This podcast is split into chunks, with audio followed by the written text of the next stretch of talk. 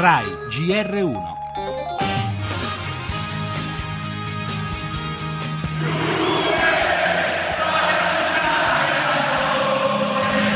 entrati nella leggenda con questi sei titoli consecutivi, per cui è una prova veramente di campioni, questo ne andiamo orgogliosi.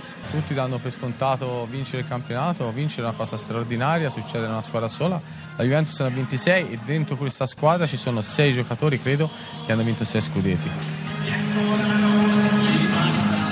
ci vuole motivazione da chi arriva, da chi sta qua, dall'allenatore e da una società che appena parte l'anno, senza neanche dirtelo, ti fa vedere il peso di, di questa maglia e ti fa capire che qui si deve vincere. È bellissimo sempre continuare a vincere, non accontentarsi mai. Quello che abbiamo fatto oggi, rimanere nella storia del calcio italiano, non, non se lo possono permettere tutti. È stato un anno duro, abbiamo lavorato tanto per ottenere questo sesto scudetto e alla fine penso che abbiamo meritato.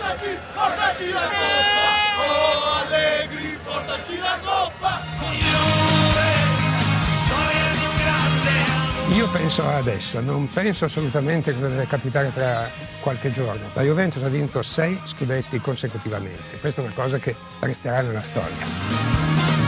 Portaci dove vuoi. I protagonisti di questo successo, il direttore generale Marotta, il CT Allegri, i giocatori, Barzali, Dybala, Pianici e poi i tifosi che hanno festeggiato a lungo a Torino e in altre città uno scudetto, il 33esimo per la Juventus, che entra a pieno titolo nella storia del calcio italiano perché è il sesto consecutivo, vinto quattro giorni dopo la Coppa Italia. Storico record, leggenda, nessuno come la Juve titolano i giornali traducendo così i cori dell'orgoglio bianco-nero che hanno riempito le piazze. Ma per la squadra solo la la festa nello spogliatoio perché anche se tenta di fermare l'attimo un tifoso doc come Paolo Bertinetti, docente universitario, presidente dell'Associazione Amici della Juventus, il domani eccolo qua, il 3 giugno a Cardiff nella finale di Champions contro un'altra squadra che ieri si è portata a casa il 33 titolo, il Real Madrid. Sarebbe il triplete e forse anche l'addio per Allegri perché, spiega, siamo a un livello talmente alto che mantenerlo non sarà facile.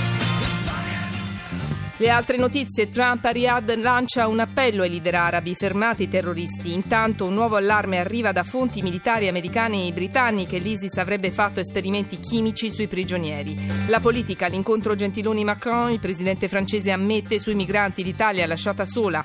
Parleremo anche delle prove di dialogo PD Berlusconi sulla legge elettorale e del no svizzero al nucleare. Vi racconteremo di un esperimento in una scuola, ragazzi lasciati senza cellulare per una settimana, oggi la chiusura del progetto. Infine da Cannes, oggi è il giorno di Nicole Kidman.